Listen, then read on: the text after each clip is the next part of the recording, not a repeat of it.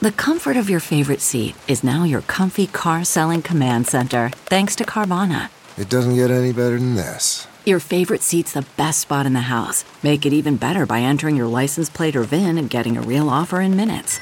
There really is no place like home. And speaking of home, Carvana will pick up your car from yours after you finalize your offer. Visit Carvana.com or download the app and sell your car from your comfy place.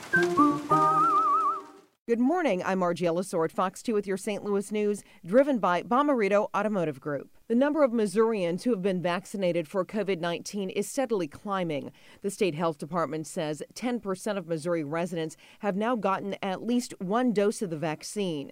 The state has now distributed more than 873,000 vaccine doses. More than 239,000 people have received both doses. Most of the mass vaccination sites scheduled this week were canceled because of the weather. One person was shot overnight in North County. It happened around 2 this morning.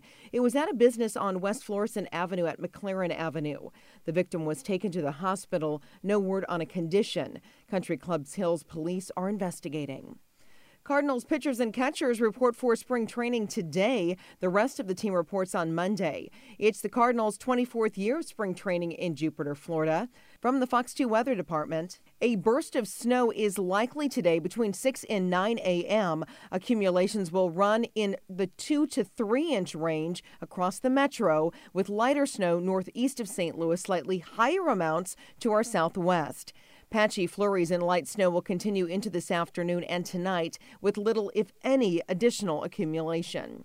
Temps will warm to near 20 this afternoon, then drop into the teens tonight.